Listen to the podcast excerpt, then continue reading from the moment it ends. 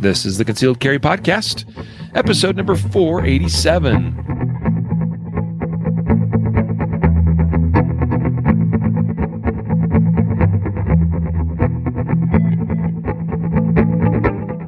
And welcome to the Concealed Carry Podcast, part of the concealedcarry.com network. I am your host, Riley Bowman, and I have with me today Matthew, M- Mr. Matthew Maruster. Big, big shock, right? Big shock for everyone. You're stuck with me. You know, when you started saying big shock, I was, he, I thought you were going to say big shot. right, you are a big shot. Yeah, you know me. Yeah, the old Billy Joel song comes to mind. Oh yeah, be yeah. a big shot, did ya? Here you go. yeah, that goes back a ways. Hey guys, welcome to the show today. Uh, today this is our monthly news and gear reviews episode. And all of a sudden, I have video playing in the background. What the crap? I have no idea where that came from. Okay, we'll edit that out of the out of the audio uh, show. I was like, "What?" Love when random tabs start playing stuff on you. Where was I? oh yeah, all right. Well, this is our monthly news and gear reviews episode, and uh, Matthew and I have some great eps. Great eps. Now I can't even talk. I'm gonna have to take over, man. Dang you, news website, you people for auto playing videos. When He's I impaired. Don't, I, I think there should be a law against automatically playing videos. Like yeah. seriously, it's like it, it, it is the most annoying thing I think ever. But anyway. Anyway, welcome to our monthly news and gear reviews episode.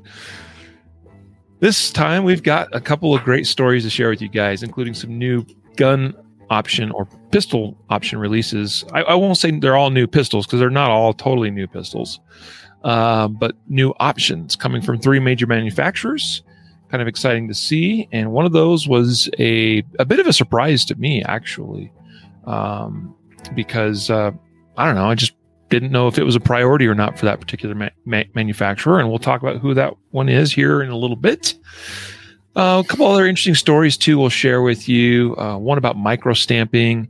You know, that seems to be uh, it's always on the radar of some of the anti-gunners wanting to you know pass uh, stupid legislation, right? That uh, stuff that has been shown to not really work or work very effectively, uh, just from a physical standpoint of things. And then of course there's the societal, you know, like side of it. Like does it actually benefit society? And there, that's obviously uh, doubtful as well. But we're going to talk about that some more today. Also an interesting story here from npr about did record gun sales cause a spike in gun crime so we'll get to that story it's kind of an interesting one to look at and some some interesting takeaways i think from that story so but today's episode is sponsored by the 2021 guardian conference in Oklahoma City, Oklahoma, later this year, September 17th, 18th, and 19th. We've got a bunch of you already signed up, and we still are seeing ticket sales stream in, which is really exciting to see. Uh, we're we're getting you know along there as far as I can't tell for sure how long we'll have tickets available for the event. So, uh, guys, right now, still early bird pricing available. The super early bird pricing for Guardian Nation members just went away last week. Um, but the uh, early bird pricing is in effect for for everybody, Guardian Nation member or not. Um, and for those of you Guardian Nation members that missed out on the super early bird pricing, just know it, it only went up 50 bucks. Uh, I know 50 bucks, 50 bucks, but hey, it's still a really awesome steal of a deal. Uh, the kind of quality of training that you're going to be able to participate in for three days. So, guys, uh, check out guardianconference.com. That's the website. Find out information about the event. Uh, we have a couple of hotels uh, very close to the venue. In fact, like 12 minute drive away. That we we got a really great group uh, discount rate with, um, and uh, you know there's gonna be breakfast and lunch each day provided. We're gonna have a couple of special events and opportunities also for prizes and giveaways and things. Uh, in fact, I'm still working on confirming the details, but 99.9% certain we're going to have a gun that's going to be given away to one lucky attendee of the Guardian Conference. So, guys, go to guardianconference.com, learn about the training event, and sign up today. Also, uh, today's episode is sponsored by our new, we just want to bring you to your attention, our new gun safety course that uh, was just recently filmed. Um, it was kind of a bit of a hole that was lacking in our online video training library. Uh, we had some other videos that kind of touched on it in various areas and places and pieces, but you know, we thought, you know what, we, we really need to create just a dedicated gun safety course. So this is a free online course. And the way you access it is by logging into the members area. Uh, all you have to have is an account. Okay. So even if you're not a Guardian Nation member, you can log into your account and go to the Guardian University. That's where we have all of our uh, training videos located that you can go through um, and uh, go through those various courses online. Uh, the gun safety one is totally free and it is available now. A link, if you would like a short link, is concealedcarry.com forward slash gun safety course. And so we'd encourage you to check that out. Or maybe, you know, if you know somebody that you think would could benefit from uh, going through a gun safety video course like this, uh, send them the link. Again, concealedcarry.com forward slash gun safety course let's get into our first story here. And this one on concealedcarry.com. Uh, this uh, made the rounds on social media last week. I, I, came across it and forwarded it over to our managing editor, Josh, who wrote up this article about the uh, Giffords Impact Network, is what it's called. Uh, this started from a Twitter post or uh, tweet, I guess is really what you call it, right? Hmm. Uh, it started from a tweet from the Giffords um, what do they call themselves now? Like I, I have seen their branding just just focusing on Giffords. Like that's just like you know, it used to be like the Gifford something or other, but uh, uh, website's giffords.org. Okay, but uh, they have instituted this new Gun- Giffords Impact Network, which they're describing as a network of companies dedicated to fight gun violence and help keep communities safe this is what I love about the anti-gunners and their strategies, Matthew, is is we use fancy sounding buzzwords that don't really mean anything uh, to make us feel good. And and it it I'm sure people you know get suckered into that that hey mm-hmm. you know we gotta we gotta fight against gun violence which by the way I don't disagree with right? Like that's the problem is that it's it's these fancy sounding buzzwords that everybody's like well that sounds like a good idea um, but uh, really, really, what they're all about is more gun control because that's how we fight against the gun violence and make our community safer. Is that we need stricter gun control laws. Um, by the way, I, and I, I've been on the record for saying this in the in the past. If somebody could craft, oh my gosh, another video going off.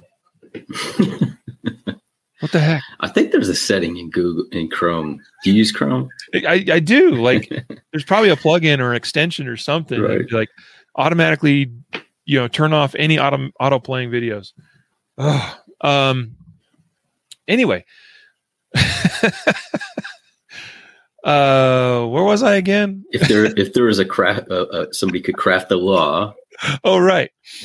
Um uh, you know, and I'm, I'm, I'm on the record in the past for saying something like this that uh, um, if a law could be crafted that actually did make it harder for criminals to commit crime with guns while not imposing restrictions on law abiding citizens, I have no problem with it. Mm-hmm. Right? I have no problem with that. Uh, the problem is I don't I don't really think you can craft many, especially any new laws on top of what we already have that would, would are really capable of doing that. And certainly the anti-gunners are incapable of doing that because we keep going to the same playbook again and again and again, like the whole mm-hmm. micro stamping thing we're going to talk about here in a little bit. That's that is the that is the playbook. Hey, we need micro stamping. We need wait periods on gun purchases. We need universal background checks, including you know private sales from you know close friends to close friends even sometimes within families uh, we need required storage uh, you know gun sa- gun storage bills with penalties included in those uh, and the list goes on and on. It's the same playbook, right? And it's all about hindering law abiding citizens, not mm-hmm. actually fighting criminals with mm-hmm. guns. Mm-hmm. Now, the companies that have stepped up, as Giffords has described, and signed up for this Giffords Impact Network are Dick's Sporting Goods. Shocker. I mean, we've seen the trend with that company. Although it's pretty interesting that just a short, you know, couple years ago, they were still selling all the usual stuff, you know, rifles, semi automatic and bolt action, both pistols, same thing, ammunition galore. Uh, all that stuff is pretty much gone away as far as Dick's concerned. Um, Tom's Shoes, Kenneth Cole, Levi Strauss Company, Lyft, Amalgamated Bank, Mesirow Fin. I don't even know what that is. Uh, Northwell Health and Postmates. These are part of the new Giffords Impact Network. Yeah. That Mesirow Fin is uh, it's Mesirow Finance. It's a uh, ah. yeah, there, it's a, it's a, like a, a, banking type thing, I guess. Um, okay. Yeah.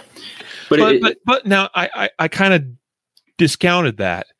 However, you know we've covered in the past stories about uh, banks and other financial institutions that are you know that there are people out there that want to restrict gun rights through the financial system.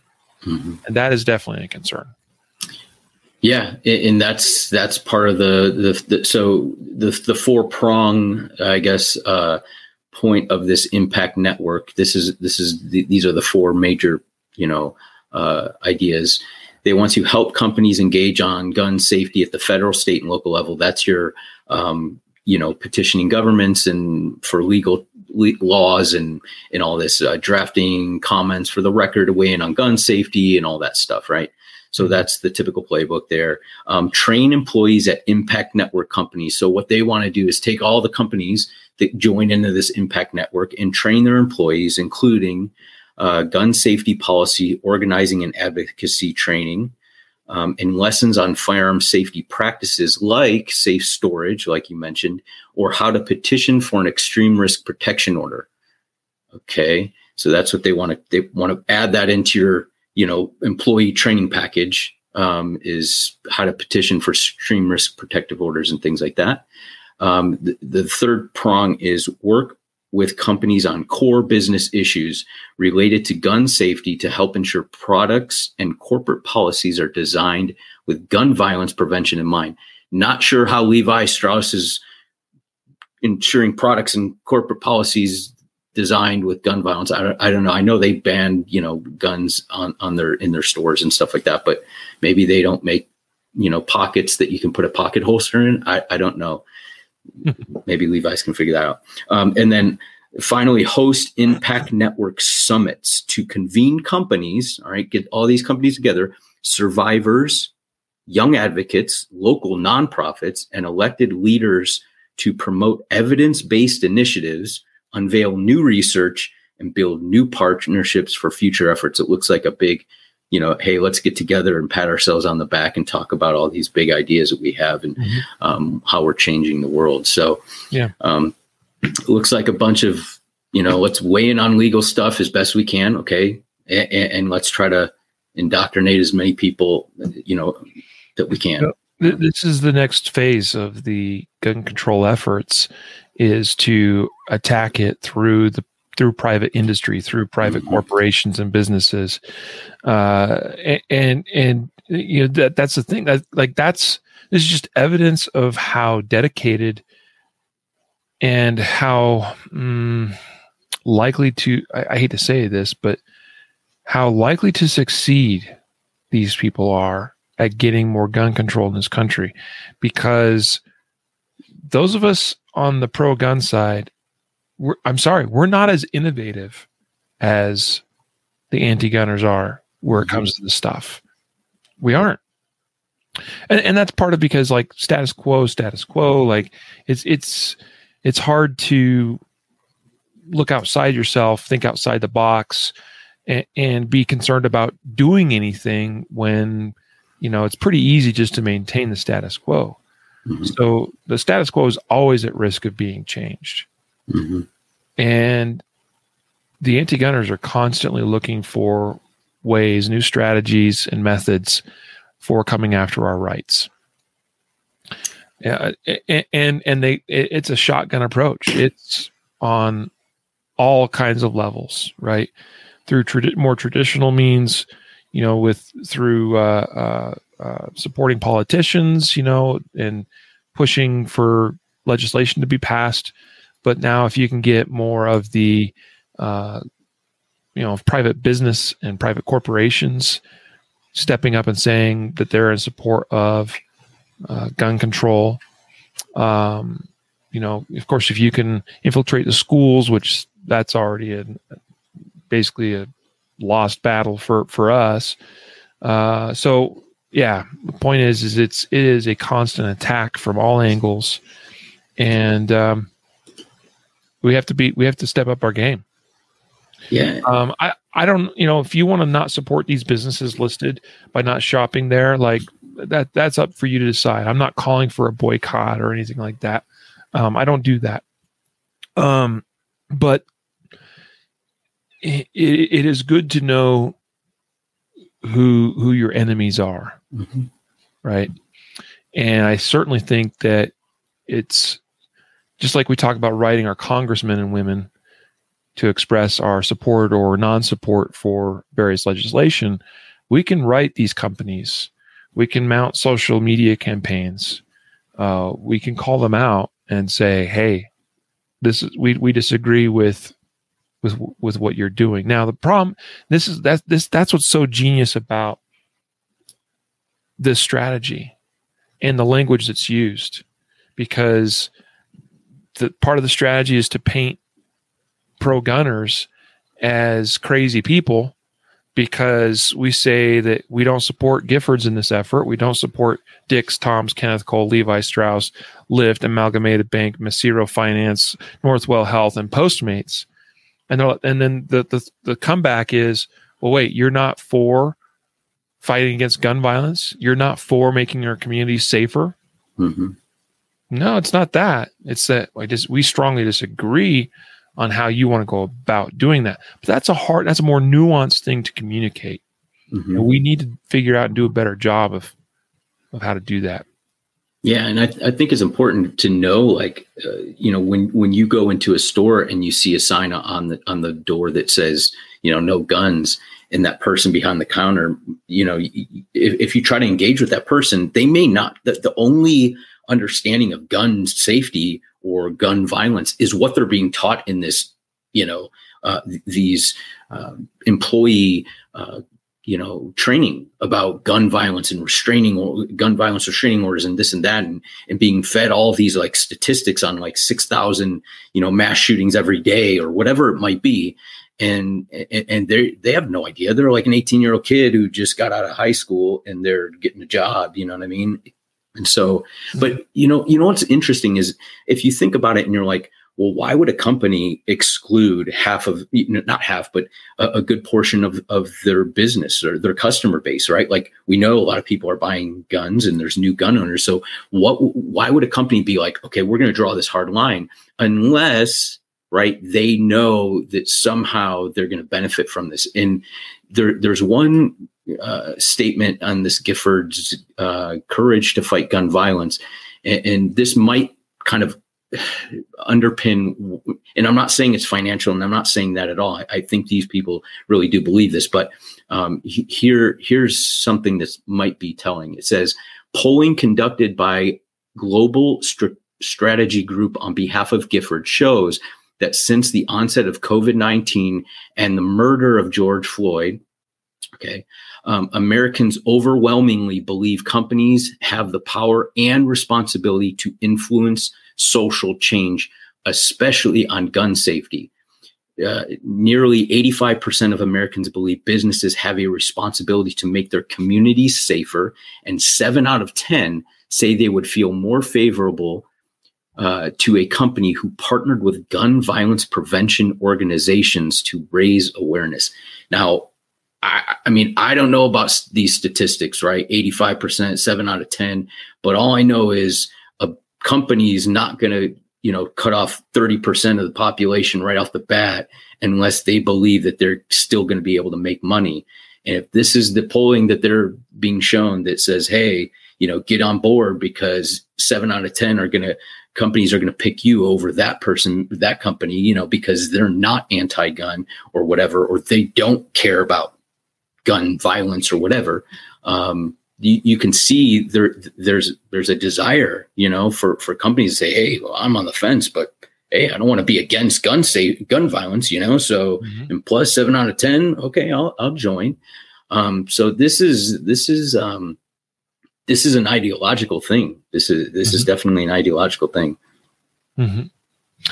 um yeah we, we should probably move on but uh it, it I, I, first of all, I find it hard to believe those numbers, those those statistics. Mm-hmm. Uh, to me, that sounds made up a little bit, or that that the uh, source of those statistics was biased in some way.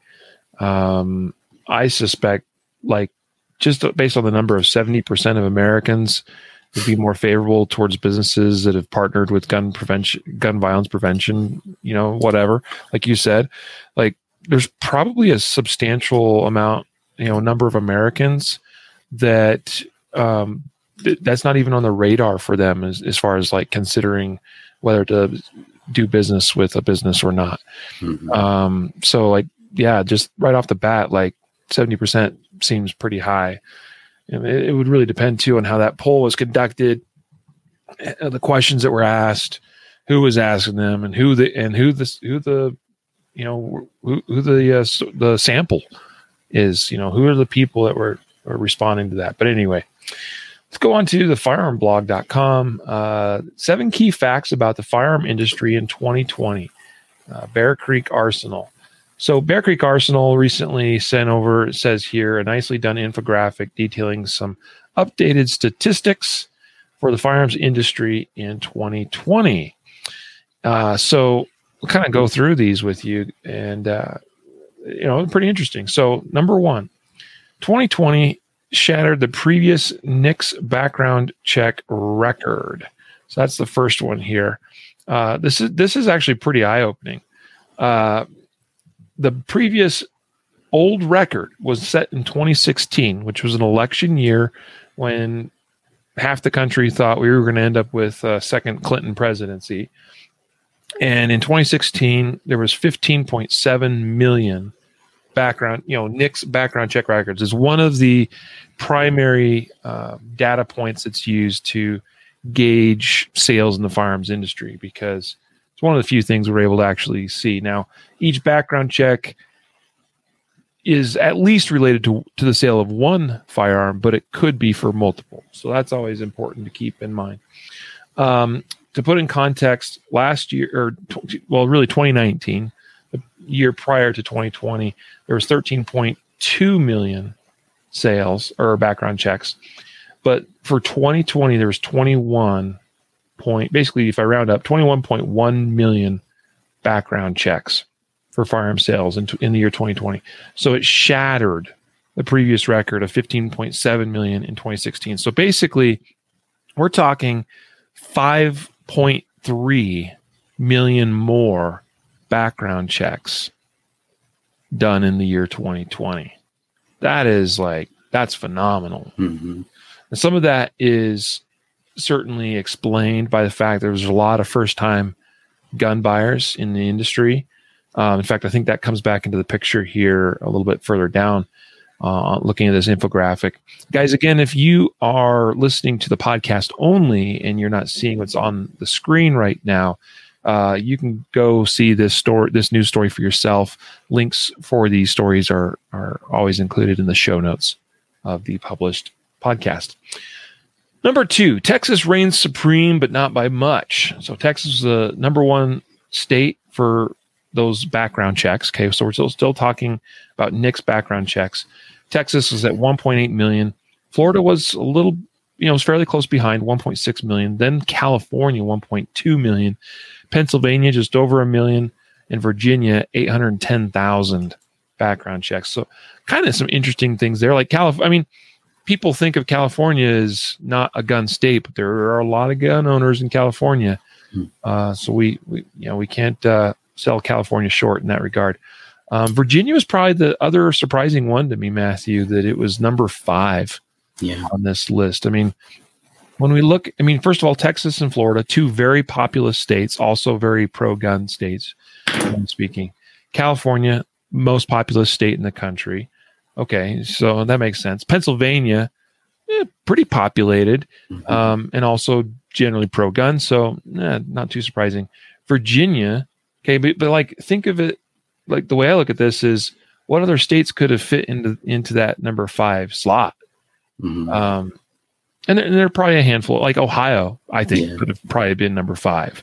Um, Indiana could probably be in there. Even Illinois wouldn't surprise me at all that it's somewhere, you know, probably even in the top 10. So kind of interesting to note there. Yep.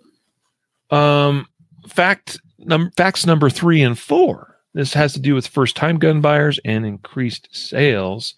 So first, the first fact here is it's looking at the percentage increase in sales by state. And the state with the highest increase in sales was Michigan, 180% increase. I believe that was year over year. So compared to 2019. Washington, D.C., 140% increase. That one surprised me a little bit. That is really quite interesting. Rhode Island, 111% increase. Also kind of interesting. Alabama, 95%. Okay, cool. Way to go, Alabama. 95% increase in New Jersey. Also kind of interesting. Um, then also the, the the second thing here on this part of the infographic, and this is relating to fact number four, is that the National Shooting Sports Foundation estimates that over 8.4 million people purchased a gun for the first time, and this was based on retail surveys. Hmm. That's a lot. And yeah. We've talked about that before. Yeah. In all different demographics, uh, political ideologies, I mean, across the board. Um, it, it, and, it's a, it's a big, that's, that, that, that's shattering. I mean, all these other numbers are massive and, and eye opening, but this is like, but you could say, okay, well, just more gun owners are buying, you know, more people that like guns are buying more guns, but it's just not that case. And it's not all, you know, um, all of one political uh, ideology. So I think, and we talked about that, I think offline a while back about like trying to reach other people and, and under help them get, you know, get into uh, gun safety and things like that because mm-hmm. they're, they may not come from that, that background at all, you know? Um, so that, and actually that was, that came up in our conversation about producing our own gun safety video course mm-hmm. was, Hey, a lot of new new or first time gun owners out there. Uh, so here's a free resource to go learn about some gun safety. Yep, yep very cool, very cool. Uh, Tony on Facebook commenting that his mother was one of these first time nice. buyers. So bravo, bravo. And I've mentioned before how I really hope that that fact alone helps us in the fight for gun rights in bringing more people of a broader background a variety of backgrounds into the 2A tent, so to speak, that hopefully that helps build some momentum to fight against things like what the Giffords organization is pushing for and their impact network and and um, the Brady campaign and Everytown and you know like they they have been so I think effective with their do I say marketing strategies? I think that makes sense. Um, that it, it people need to start seeing through the BS, and part of the solution there is you make people gun owners, and there's a reason why all these people became gun owners for the first time, and chances are it's because they saw the civil unrest across the country. They saw supplies disappearing from shelves, shelves, store shelves. Uh, they were concerned about this virus, and and they're realizing hey, the government isn't there to protect me like maybe I th- thought was the case, or maybe the way I was brought or raised or whatever. Uh, I'm on my own. I need to defend myself. I need a tool to do that. Let's go buy a gun. Hopefully, we can see through the BS and go, hey, these people are talking about restricting the thing that I just bought last year. That mm-hmm. that hopefully starts clicking in some people's heads. Uh, facts five, six, and seven. Number five is market size value for ammunition $21.38 billion. Keep in mind, we reported a few months ago about how federal, just federal, had reported that they had like $5 billion in back orders mm-hmm. ammunition purchases. Um, that kind of get puts paints a little bit of a picture of just how big uh, federal CCI Speer is in the overall market. Twenty-one point four billion dollar market size for civilian ammunition. Um, over nine billion rounds produced in the year 2020. That's fact number six. That's that's just a little bit. and then the final thing is that there are about 332,000 American jobs provided by the firearms industry, which is awesome. That's a lot yeah. of people employed. Yeah. I mean, so when we look at these, like, you know, people being out of work or whatever, or somebody saying, hey, you know, it's okay if, you know, we, we really cinched down on these uh, ammunition companies, right? And we, we we're going to burden them with extra um, regula- regulations as far as uh, ammunition or uh, background checks for ammunition purchases or something. It might seem common sense, but you know the, those things have direct impact on businesses' bottom line and and things like that. And and you know it it, it affects people's business, people's jobs, right? Like we look at businesses and some somebody might want to cancel a, a business because they make a you know, a, a, magazine component or something like that, or make ammunition. They think they're bad people, but I mean, they're people that are putting their kids through school and putting money, food on the table and stuff like that, that, that, that go to work every day and make ammunition, not just for, you know, mm-hmm. bad guys on the street, but they make law enforcement, military. I mean, you know, so uh, it, it's, it, uh, there's a lot more interconnectedness to markets and businesses and people's lives than, than what a, a, lot of people want you to think you know? So when you start canceling people or boycotting it, it's not it's not just that simple i don't think. Mm-hmm. yep. Yeah um anyway kind of some interesting facts there about uh, the firearm industry as you know we look back at the year 2020 so pretty amazing stuff Mm-hmm. I have a comment from Donald on Facebook. He says, Love to hear your thoughts on the Second Amendment sanctuary town resolution passed by the town of Burrillville, Rhode Island in April 2019 and to be reaffirmed tonight, March 10th, 2021. Thank you for the work you do. Well, Donald, appreciate you taking the time to comment. And uh, while that's probably a little too specific of a of an issue for like for instance, I don't know anything about it. I have to go look it up. But if it sounds like what I think it is, Burrillville, Rhode Island decided to pass a sanctuary town resolution, meaning, hey, Second Amendment means what it means here in this town. Uh, all right, I say kudos, bravo, and I hope that's re- reaffirmed tonight. I, I, do think that some of those uh, types of things are, um, in the grand scheme of things, not particularly like they don't really mean a whole lot. There's not a lot of teeth to those types of resolutions. Um, but I applaud cities and counties and even states that uh, choose to do so. And, and and for me, I just as anti-gun organizations like to um, you know bang their drums about look at you know what we're doing to prevent gun violence and whatnot. To me, when when cities and states and counties pass resolutions saying that this is a sanctuary city, state, county, or whatever. Um, Second Amendment is is the real deal here in this jurisdiction. Um, to me, it just signifies to people that hey, it's a it's an important issue, uh, including to this state, this county, this city, and uh, I applaud that. So, bravo. Let's get to our first uh, uh story about these new gun releases, and this one was uh, like this, this was honestly the one that was surprising to me, Matthew. Mm-hmm. Um, this one from Taurus USA, and uh, they have come out with what they call the Toro, which is Taurus Optic Ready Option. And so essentially, they have announced that they have released the Taurus G3 and G3C with optics ready options. Uh, mm-hmm. This includes coming with, uh, first of all, the gun sells with a cover plate to fill in the optic cut for when you're not using an optic, which is a nice, uh, nice, nice thing. It should be should be done if you're going to do that. I, if you're going to have an optics ready pistol, I think you should have a, a plate to fill it. But then they have these other adapter plates that interface and are compatible with a number of different optics out there.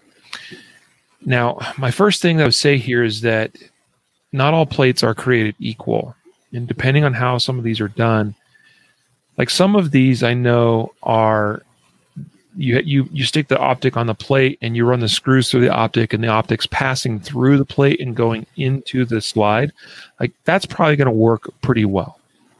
But some of these, I suspect, maybe just relying on, I could be wrong in this, but where you basically screw the plate to the slide and then you screw the optic to the plate, um, like the MOS system does on, on the Glocks, mm-hmm.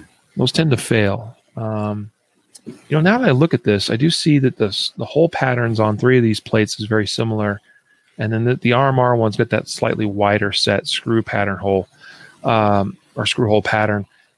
Actually, maybe all these are designed so they do have four holes in the top of the slide, two sets of holes. Um, so actually, maybe these are not plates that you're screwing optics to, but they are just simply plates to change the footprint, add recoil bosses uh, that that fit those various optics, and then they've got four holes here two pairs of which will be used for different styles of optics. Now they've got uh, Docter, Noblex. I've never even heard of Noblex. Vortex, Venom, Burris, Fastfire, Sightmark Mini, uh, RMR, Holosun. Uh, that would include the SRO then as well.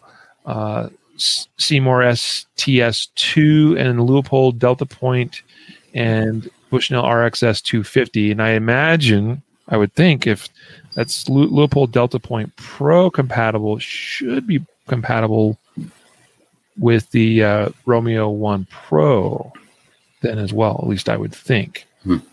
Um, so four different plates. Now, one thing I do appreciate is that they have these indexing. Uh, they're not really lugs, but there's these indexing cuts. That's a good sign to see because that what that means is you really lock those plates into those indexed points on the slide uh, which should uh, you know you want the energy of the recoil of that gun being fired to pass as much as possible through you know through the slide directly into the optic. You don't want to be relying overly, you know, too much on the screws taking that recoil energy. The screw should hold the optic onto the slide, but then the recoil lugs and bosses and things is what should actually transfer um, that energy so that we're not busting screws and stuff. So, anyway, so that's promising to see. But again, it is Taurus, which is known as a more budget oriented uh, manufacturer. So, how well this is implemented and how well it'll hold up to optics, uh, you know, being used and fired um, and tested, uh, it's a good question. Yeah. We'll see. Yeah, so Cy- Cyrus on, on Facebook says uh, he says, "Man, I may get crucified for this, but I hope you don't. But I shot a G2C, a, a, a Taurus G2C, and bought one immediately. Bought a G3C, um, also great guns. Still won't carry them over my 43X, but Taurus has come a long way. And yeah, they have. I mean, I, have been, I've seen a lot more. I mean, there's still Taurus, and you know, like you said, you probably trust your Glock over the Taurus. Um, and, and, you know, I, but I have seen a lot more Taurus. I don't know about you, Riley, but I've seen a lot more Taurus guns come the, the G2, G3 um, come through concealed carry classes. Um, and, you know, I mean, I haven't seen a whole heck of a lot of problems with them. I mean, granted, it's it's not a high stress test, right? Or, uh, testing of the gear through a, a, a, like a, your general concealed carry class, but um, but I am seeing more of them. Uh, it's good to see Taurus at least like saying, "Hey, w- we have to provide optic ready guns for our mm-hmm. for our consumers." Um, changing out. The, the future is now, old man. Yeah, Yeah, and they, they, really they have to, and and so uh, that that's a good sign. It's it's a sign that at least they're forward thinking enough, or not forward thinking enough, but like innovating and, not just saying, "Hey, let's just call it a G3C and put a little different like trigger, you know, a thumb swell on the side of the gun, you know, or give a different checkering pattern of the grip and we'll call it the, the G3. Um, they're actually, you know, in, in we were talking about, you know, they, the, the, the they change the sights um, on, the gun and stuff. So different, different things. Um, but yeah, like you said, it, it, just needs to be pressure tested and stuff over time, but uh, it's, it's, it's a good sign. Yeah. Um, so for my gear review today, I'm actually going to give an up because I think I talked about them before. I think I could be wrong, but I'm going to give a, a, status update on the Taurus G3 and G3C that uh, I've been testing and evaluating. Um, and so I'll do that here later in the show. So I'll provide some some additional thoughts and feedback uh, about what I think about these these latest guns from Taurus. Um, so anyway, let's go on now to the next one. Uh, Matthew, tell me what you think about this uh, Walther PDP. That yes. PDP, in case that did not come out clearly. Personal defense pistol, I think. Yeah. Personal defense pistol. Yeah. So Walther obviously making like really, um, you know, everybody loves the ergonomic feel of Walther pistols and stuff. Uh, obviously, a long track record of making good good firearms and things like that, but uh, good handguns especially.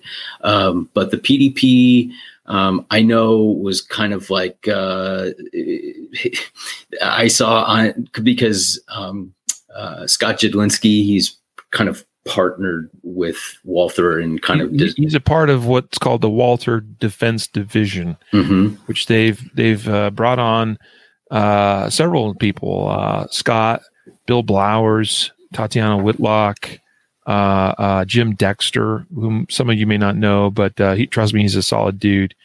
Uh, I feel like there's one more. I can't think of what his name is right now, but yeah, the Walther Defense Division. So Scott's part of that. Yeah, yeah. And so I saw, you know, because I saw some social media posts uh, that he, you know, was blacking out, you know, because they mm-hmm. it wasn't released yet. So there was a lot of like little growing hype about around this pistol and um, the fact that it might you know replace I, I don't know if a lot of a lot of the listeners might have like a, a ppq mm-hmm. right um and you know it might be kind of like one of those it, it's glock 19ish in size pretty much right mm-hmm. um but um yeah and you know i was looking at it i you know, I have to say, I'm I'm not like I, am glad it doesn't have like the paddle you know uh, magazine release you know there's there's really like a lot of ergonomic stuff that looks really nice about it. It's obviously optic ready right? Like that's a no-brainer these days but um i, I guess well, i'll mention that. But um but yeah I, I, was actually looking at it and saying man if there is something that i would you know try out or or, or like to get my hands on probably be that but you know uh, we'll have to see. Mm-hmm. yeah um and you know, I, I talked with Scott too uh, a couple days after the announcement was made about these new guns, and um, we actually did a video that is yet to be published on our YouTube channel, partly because there's some audio issues in it, and I'm still trying to see if we can get um, some of that cleaned up and resolved. But um, really, really impressive looking pistol uh, spe- specification wise. I mean, look at it this way: Pe- there's a lot of people that really like the PPQ and the PPQ is, has been it's shown to be a very um, it's a very solid gun. Um, and the PDP is just kind of, as I see it, the next evolution of the PPQ. Um, I think Walther is going to continue probably making the PPQ even still, um, but the PDP I think is where it's at. It's sort of a culmination of a lot of a lot of things I think Walther has learned over the years. Um, we have the PDP compact, which uh, you kind of touched on. I mean, this is very Glock 19 sized. Uh, then there's a PDP full size four inch and a PDP full size 4.5 inch. And uh, by that, they mean it's a full size grip length, essentially. There are 18 round mag capacity on the full size models. Um, but the barrel and slide length on the PDP compact and PDP full size four inch is basically the same. It's basically identical. Um, just in the case of the 4.5 inch, you get um, a little bit, you get a half inch longer barrel and slide. Um, the ergonomics of these looks phenomenal. I'll just say that based on what I can see, the grip texture looks looks very promising. If we go up a little bit here, as we're looking at this on the screen, you get kind of a close up of this grip texture, and it's it's a tetrahedron uh, kind of design and shape.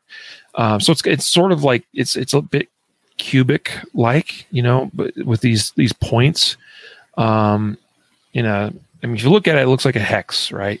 But you sort of get these three sides that put all that together, and I, am confident that the grip on this is really, really effective, mm-hmm. um, while not being overly abrasive. And it actually says here in the description that it's designed to be to to to really grip to your hand, but not to be abrasive to where it irritates your skin when you're carrying it concealed or or your clothing. Because we all know the pistols out there that basically wear holes and stuff in your shirt and, and whatnot.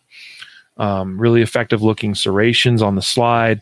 Great trigger. Walther's been known for the for the great triggers in the P- PPQ and the Q series pistols. Uh, this just carries that forward uh, and, and, improves upon it even further. Um, yeah, very very promising looking pistol, mm-hmm. and it's actually you know I'm I'm a friend of Scott Jedlinski, and it's actually really cool to see his influence on this design, including if I go down, you look at the uh, um, actually says pinky, here red dot ergonomics, and you might yeah. be like, "What's red dot ergonomics?"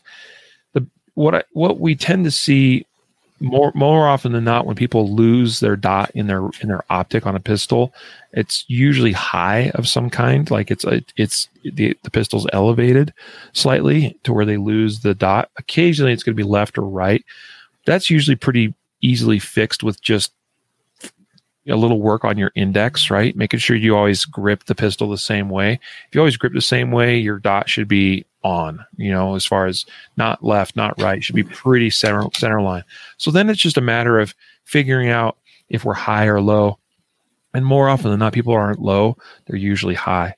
And a little bit more pinky, pinky, pinky pressure usually helps drop that dot right down to the window and you'll see that the ergonomics of this pistol are designed in such a way to kind of facilitate that, make that even more intuitive.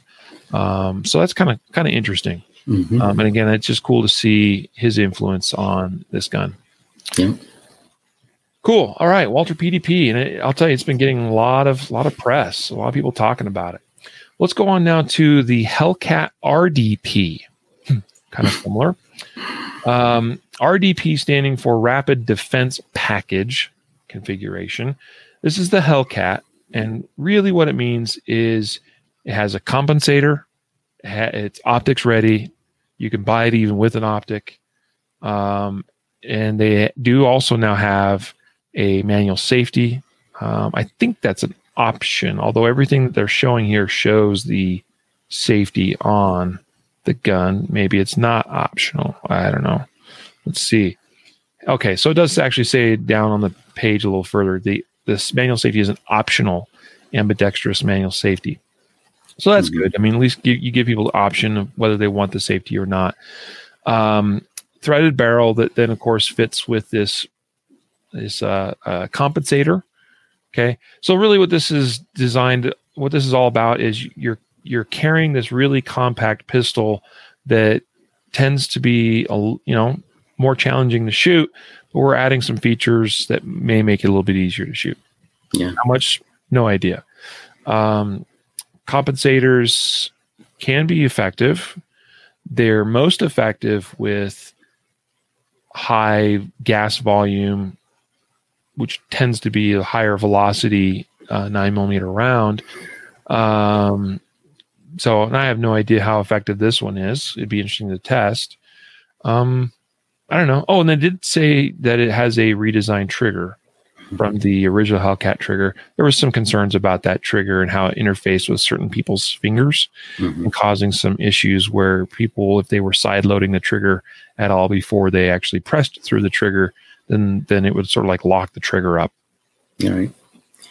Yeah, and you know, I don't know. You mentioned the compensator thing. Like, I'm not against compensators. I think obviously, you know, they're they're proven that they they work right in in what they want and, what you want them to do. Um, and every compensator is a little different, you know, Riley. Like the way um, the way it works, the way it vents out you know the the pressure and the gases and things like that is a little bit different in the way it interacts with um, with the barrel. But um, my only concern for a compensator on a on a self defense gun is, you know, there have been issues with um, jacketed parts um, coming out or um, you know venting combustion gases into your um, into your face mm-hmm. and things like that. And so it's just one of those things that you're, you're you know, talking like if someone was shooting from a retention. For, I'm sorry, yes, from a retention. Since a self defense pistol, you may be using it from a retention position, not fully extended, um, up close against your body. Um, you know, and, these types of things. So it's just for a self defense pistol. Uh, I'm not saying that the, I've never shot this, so I'm not saying that that it, it suffers from these issues or anything like that. Um, but um, it is mm-hmm. something to consider when you're looking at compensators for a, a self defense handgun. But just yeah, my opinion. That that is a possibility. Um, one of the reasons why, if you're going to have a comp on a carry pistol, I prefer the, the the the design that has the where the porting of the comp itself is all vertical. Um, I this one looks like it has a couple of smaller ports on the side.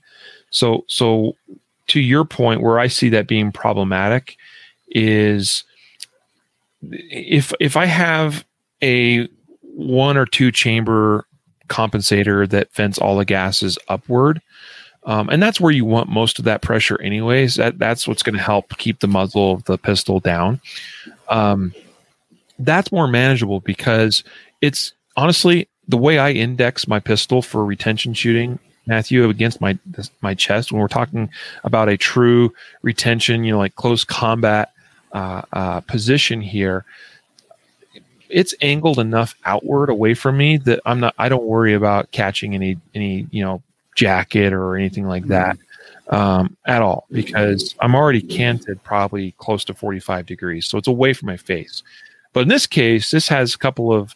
This is a three port compensator and it has a couple on the side I angle it that way, and I'm just pointing one of those ports at my face. You know, so I think that's a bit of a.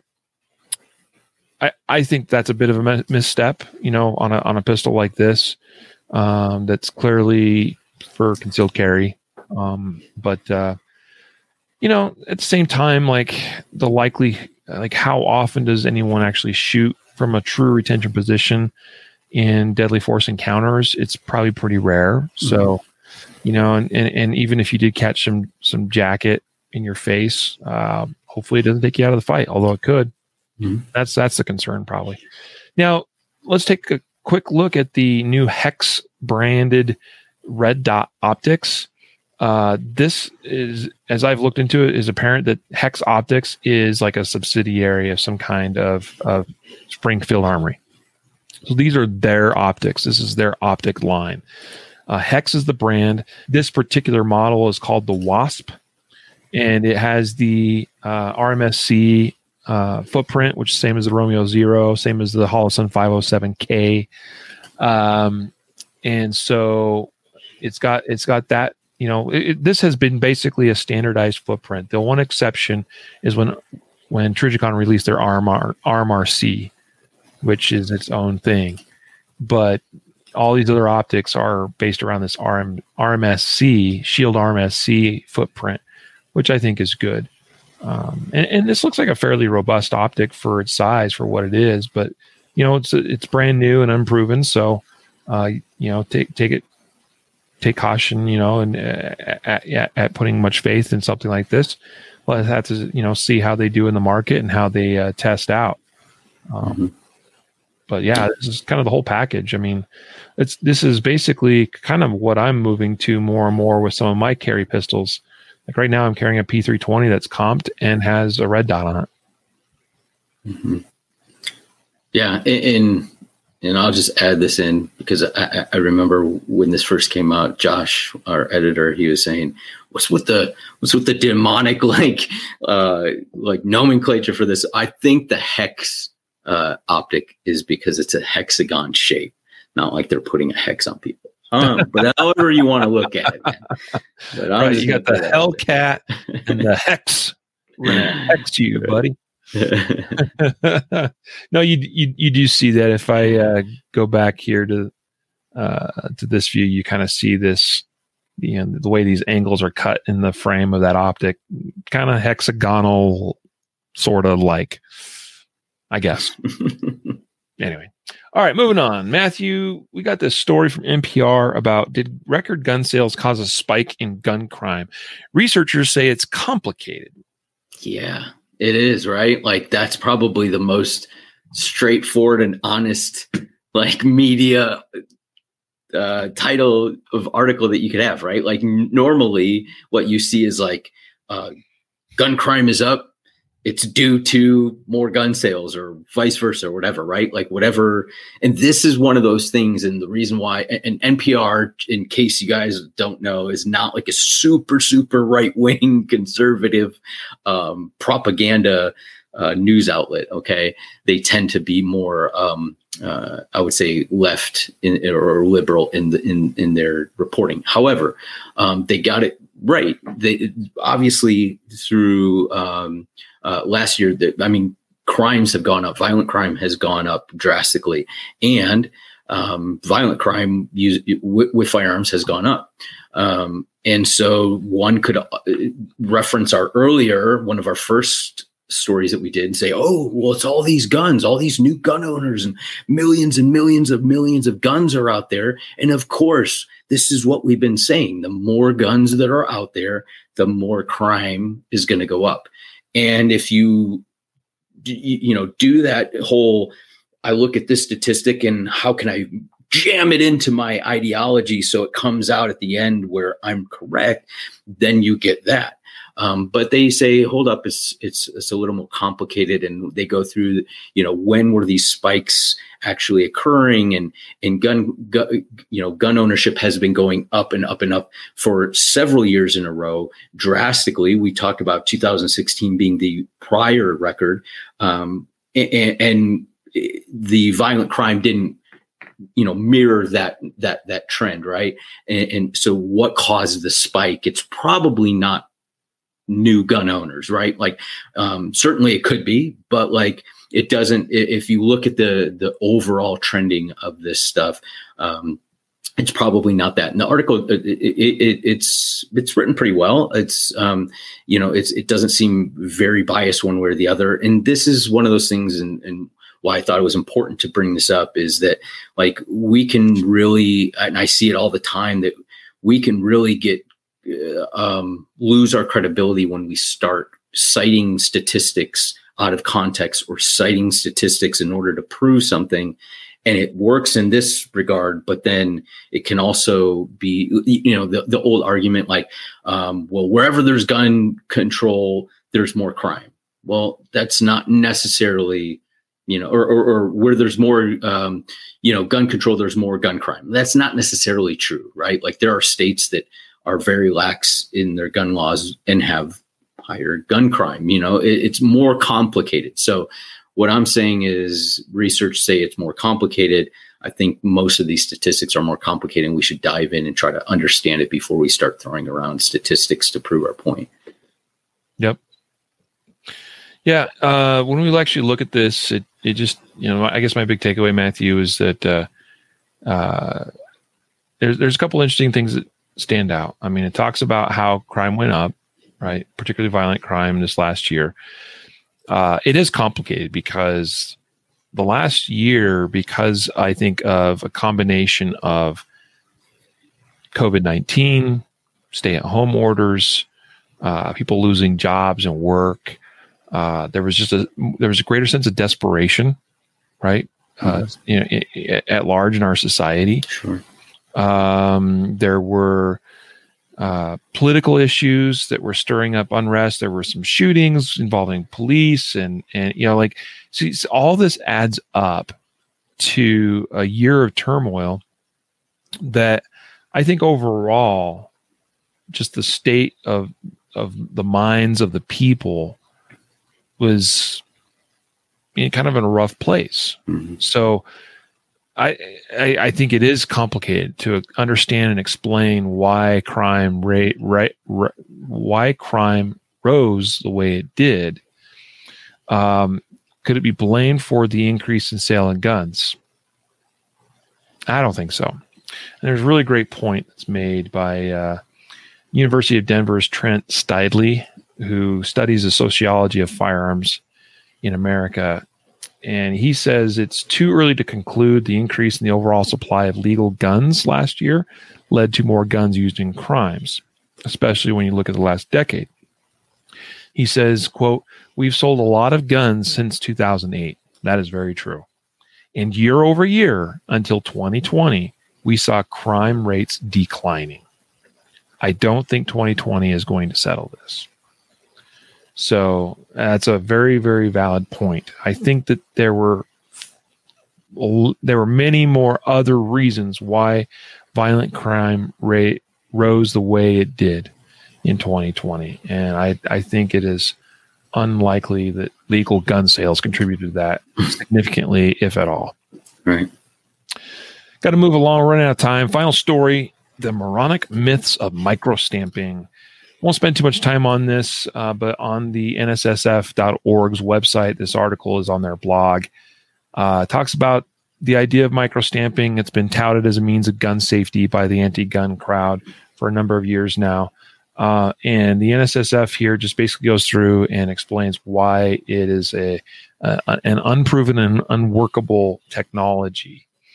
Um, you know, one point here in the article talks about how the micro stamping mark on the tip of a firing pin is only 25 microns uh, deep, which is like half the diameter of a typical human hair. It's not very much, right? Um, so it'd be really easy for people just to file that micro stamping off in the case of those that wish to circumvent the law and you know commit untraceable crimes, so to speak. Um, I was thinking like it probably won't take wouldn't take that much. Like firing pins take a beating anyway and do wear out over time. It probably wouldn't take that long before the micro stamping was obliterated just just by the simple act of firing. Like, I mean, it might not be as much uh, an issue for people that don't shoot more than a few hundred rounds a year, but for somebody like me that shoots thousands and thousands of rounds in a year, uh, yeah, I'd be amazed if that micro stamping, uh, you know, was able to survive uh, very long at all. Um, but here's the thing: this is this is really eye opening. says the bottom line is micro stamping doesn't work. Uh, quoting, uh, uh, where's his full name here? Um, Todd Laza. He's the person that holds the patent for the sole source micro stamping technology. The article says he himself agrees that that the alphanumeric codes that are used in microstamping are often illegible even under perfect conditions. Electron microscopes couldn't detect legible codes in testing. Even under perfect conditions, it would take at least 10 spent cartridges to make an educated guess to piece together a legible code. Mm-hmm. That's yeah. that's eye opening. And this is the the guy that invented the tech the technology and holds the patent on it, admitting that, hey, you know, like the dude's got the patent. He came up with the process apparently, but it's the technology's not there yet. Yeah, and I, I truthfully, and, and I may be being uh, pessimistic or a, skeptic here, but I I think truthfully the the idea behind microstamping or pushing microstamping is not even they, they know all this. Mm-hmm. Like I think the idea is to bankrupt as many gun business gun manufacturers as you can and add this a, a higher price to uh, the gun owner, uh, the purchaser, the consumer. So it, it, it you know just make it's a, it's another hurdle. I, I, I truly believe that. So, mm-hmm. um, but I, I you know I'm a little bit of a yeah pessimistic. And and the and I don't disagree with you. I mean, as far as that they know this or that they may know this. I mean, the the example is given right here in the article about how California's law requiring for for new manufactured handguns to get onto the roster of handguns in California. Um, they either have to comply with all these new requirements, including micro stamping, or three older model of guns have to be removed for every one new gun that gets added to the roster. There you go. Right. So as of right now, you have 497 guns on the approved roster. But when that law took effect, there were ni- there were almost double that amount. There's almost a thousand guns on the roster. Now we're down about half that. You wonder why Californians are one are whining all the time. I don't mean whining, and guys don't take don't read into that too much. Like, but because it's it's it's justified, legitimate whining. I would be too. People are complaining about not being able to get certain guns in California. This is why. So this is con this this is its own form of gun control and like in terms of actually removing guns from the market for people that they can buy and own mm-hmm. is something as silly and as simple and stupid as micro stamping. Anyway, we're we're over time. Let's get now to our gear reviews. Um, Matthew, why don't we hear yours first? All right, so I'm going to make this real quick because I know we're we're running a little bit late, but I got the uh, new Mantis. Uh, the if you guys are familiar with Mantis X, the little device that you put on your your firearm, it helps um, uh, give you all kinds of feedback um, about your uh, where the muzzle's moving, recoil, impulse, uh, all kinds of stuff. Really cool device. Well, they came out with um, the Laser Academy. So it's similar to if you guys um, listen to the um, uh, Shooter Ready Challenge with LASR um, software. It's similar in in, in the respect that um, it's a shot recording application. It's free when you buy the, you know, you, you can download it for free. Uh, you can unlock some stuff by purchasing extra uh, drills and things like that. But the the man the Laser Academy it comes with um, like a case. I don't know if you can uh, here you go. You can see this. It's got a little uh, tripod for your phone because that's how you can use you can use a phone or, or a tablet, a- iPad, something like that um, for the the camera. But um, different little uh, adapters to hold your phone or, or whatnot. It has a little laser cartridge. Um, which is really cool. Obviously, you got to have to get it in the right caliber, but it, it allows you to use your um, actual firearm. Um, and then it comes with a bunch of these different uh. So there's um, two different sizes. So you can see depending on how far you want to be and what what yardage you want to simulate that you're shooting at this target. But um, all different kinds: IDPA, um, USPSA, um, different. Or um, let's see um, just different different targets, hostage targets. There's a, actually a uh, dot torture drill in here, Riley. And uh, so, you know, since ammunition's a little expensive, that 50 round drill, you can you can do that. Um, but it's really cool. Um, the the software itself is is really good. The, the interaction or the interface is really good so far with what I've gone through it. Um, you can run different time drills, different. Um, you can actually have two people shooting a drill, like a dueling drill, and things like that. So uh, very cool. Um, yeah, Mantis in Mantis, I, I you, you, guys know their their uh, innovation is, is is always they're always updating their app. The the Mantis device, I mean, they they go through so many iterations and always updating the, the application to to reflect new um, capabilities for. So um, so far, I've been loving this this kit, and I've got it all set up. But it, like I said, it comes with a, a, a tripod, the little sticky things, even these, I'll grab these, even these little rubber thing or sticky things that you can poster things that you can stick it to the wall, um, different targets and stuff. So really cool, um, compact, easy to carry around. So, um, you know, I've had it for about a week now and using it, um, probably three or four days now. And it's, uh, it's pretty cool. I, I, I like it a lot. Right, right on, man. Yeah.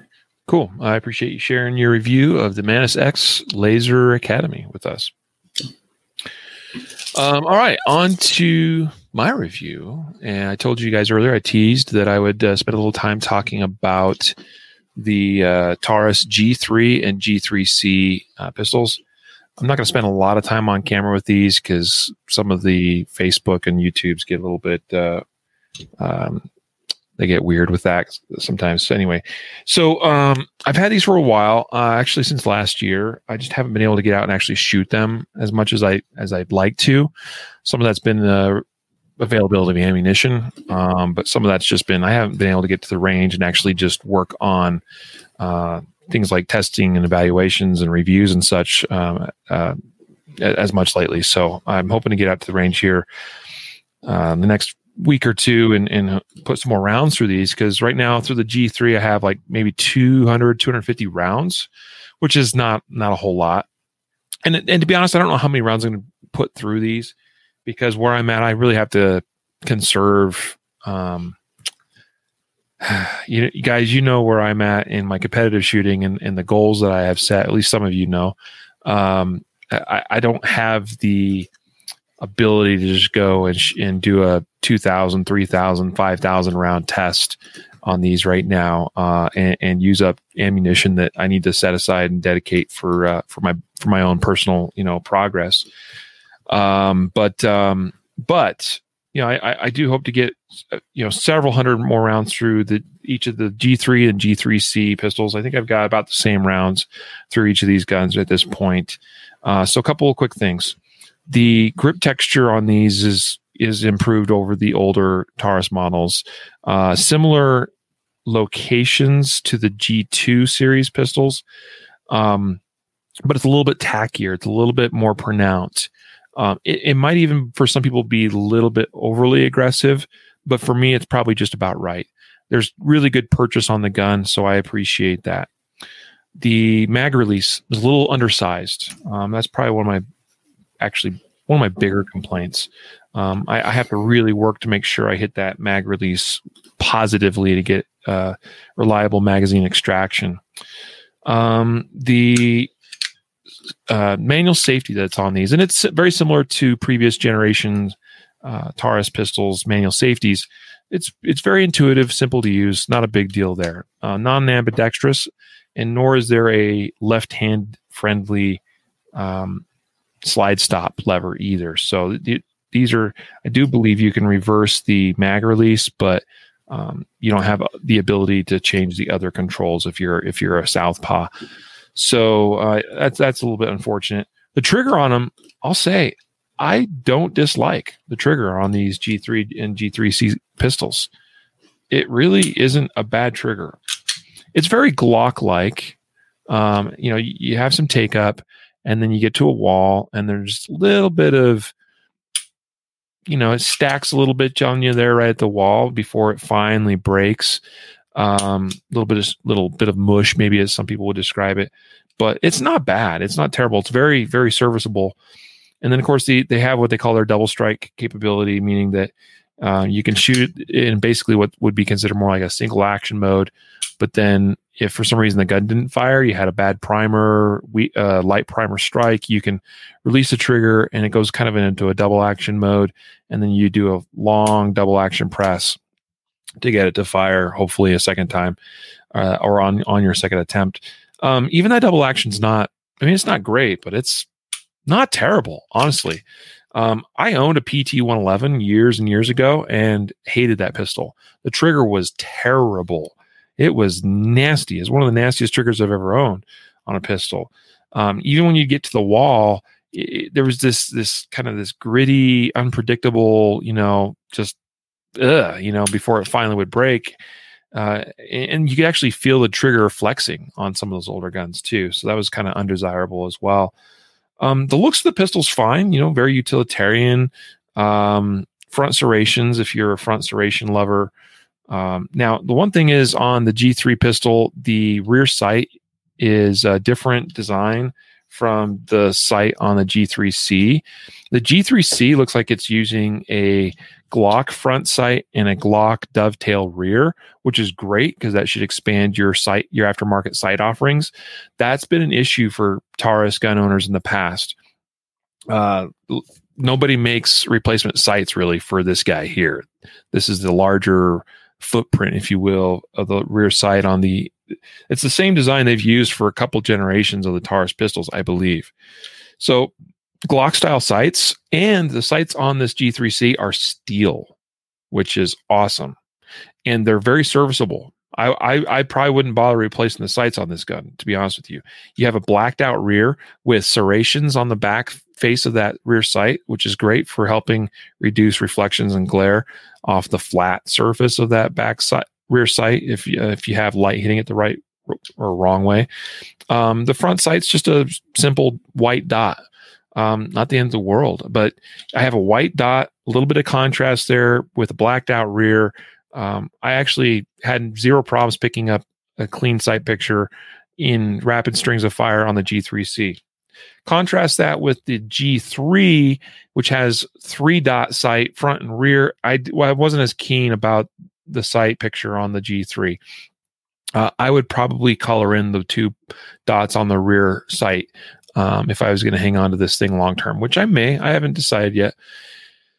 But uh, the sights on the G3 are plastic. Now, I did note that on the website now they show an option of the G3 with steel sights, and I noticed that they're the same cut, the Glock style dovetail rear Glock front sight on the new ver- newer version of the G3.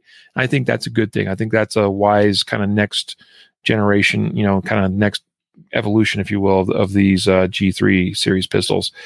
Um, of course, we talked about how they now have the optics ready version for both the G3 and G3C, which I think is promising. Although the irony there is that they're showing photos of guns with optics that cost, in some cases, like in the case of an RMR, it's like double the price of the gun that it sits on. That's not the end of the world. I have rifles that have optics that are more expensive than the rifles themselves, but uh, you know, good glass is good glass. But these are relatively inexpensive pistols, and there's not the greatest of reputations uh, that that Taurus has. There's been some problems. I have had Taurus gu- guns come through my classes, a PT 111 that was very problematic for the user. Uh, lots of uh, uh, of failure to to eject, mostly a lot of stovepipe malfunctions on that particular gun. Haven't seen a lot of the G2Cs in classes. Uh, I feel like maybe I've seen one, and I if if that's true. I don't think it really had any. It, it would have been more memorable if there was problems. Um, I have not seen the new newer G3s come through in classes that I've taught. Um, I guess what I'm saying is that while I my you know th- there are definitely options out there, like including the gun that I carry, that um, I think are a little bit more proven and are made maybe to higher exact, more exacting standards. Um, but I do not totally dislike these Taurus G3 and G3C pistols. So, a budget gun for sure. Uh, I sometimes question people that justify decisions solely based on price and cost. Uh, I think that's probably a that's definitely for me. It's a very secondary or even a tertiary consideration when I'm evaluating equipment that is life saving. Okay, but uh, but it's a budget option out there that that honestly there are some people that truly can't afford much more. Um, so I appreciate that there are budget options, and so far these ones seem to be running pretty well. Caleb Giddings did a 500, 500 round test, I think, on a G3C that ran pretty well. Um, I haven't seen too many big time round count, you know, tests on them. Um, I have heard some anecdotal stories of some some G3 series guns that had some some issues here and there with reliability, but overall seems like they're generally performing you know pretty well. But I'll probably stick with my okay. I'll say this: I will stick with my other guns.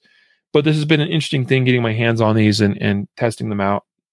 And I do think that these are vastly improved over the PT 111s of yesteryear for sure. So that's uh, my take on the on the Taurus pistols. Nice. Um, yeah. Oh, I should have mentioned magazines. Um, not that's one of the downsides is they're not as readily available, not as easily found in some of the stores I frequent. Uh, if you want to pick up spare mags, so you might have to look online more for that stuff. Um, but uh, they do have, uh, in the case of G G3C, ten round and twelve round options available. And in the case of the G3, I believe there's 15 and even 17 round In fact, I, I, I have them both. I have a 15 and a 17 round. Now, what they did uh, though, and I think this is a bit unfortunate, but this is the standard pistol and grip length for the G3, and so the standard magazine that comes with this is a 15 round. So when you get the 17 rounder, it, it actually extends below the bottom of the grip and it has a little, you know, filler piece that fills in the gap, Mm. which I noted doesn't really stay put very well. And that bothers me a little bit. Um, if I was carrying the 17 round as like a spare mag, I'd probably just leave that little filler piece off. There's plenty of grip length for you to get your hand on these anyway. So Cool, man. a couple more Sounds good. Thought I'd mention there. Well, let's uh let's let these poor folks go. They've listened to us long enough. so, guys, thanks for being part of this episode with us here today. Uh, well, well I think Jacob and I are doing the uh, 4 p.m. episode here in a little bit. Um, so stay tuned for that. And uh, oh, we should do a giveaway. I already got it right. I got Here we it. go. Yeah. Here we go. Drum roll. Brrr. Who is our weekly giveaway winner? Our winner, Brian, you are winning a draw like the pro um, training course. I will email you. Just make sure you check your email and get back to me. And next week, we're giving away a set of Roger 22 electronic hearing protection uh, ear pro. That's a big deal, actually. Big deal, I think, um, guys, Electronic Ear Pro. You want a set? Don't have one? You come into the Guardian conference later this year and you don't have electronic ear hearing protection. You should come with some, and you should come with a new pair of Roger 22s from Ready Up Gear. So, uh, value on that price, what, 45 bucks or 49 bucks or something like that? So, so. yeah, awesome. Super excited to award to one of you lucky winners next week a pair of Ready Up Gear Roger 22s. That's what I wear now. Uh, so you, you'll see me at the matches running those. I've been very, very happy with them. And I paired mine with the um, uh, the uh, soft seal gel ear cups um, that are also available from Ready Up Gear. Uh, just upgrades those to, I mean, they, they feel like they're really, really high end ear pro at that point. You know, like two or three hundred dollar ear pro with those uh, soft seal gel cups on them. So super super cool, uh, guys. Go get signed up for a weekly prize giveaway at concealedcarry.com forward slash podcast prize. And with that, we're gonna let you go. A reminder to train right, train often, and train safe, so you can fight hard, fight fast, and fight true. Take care.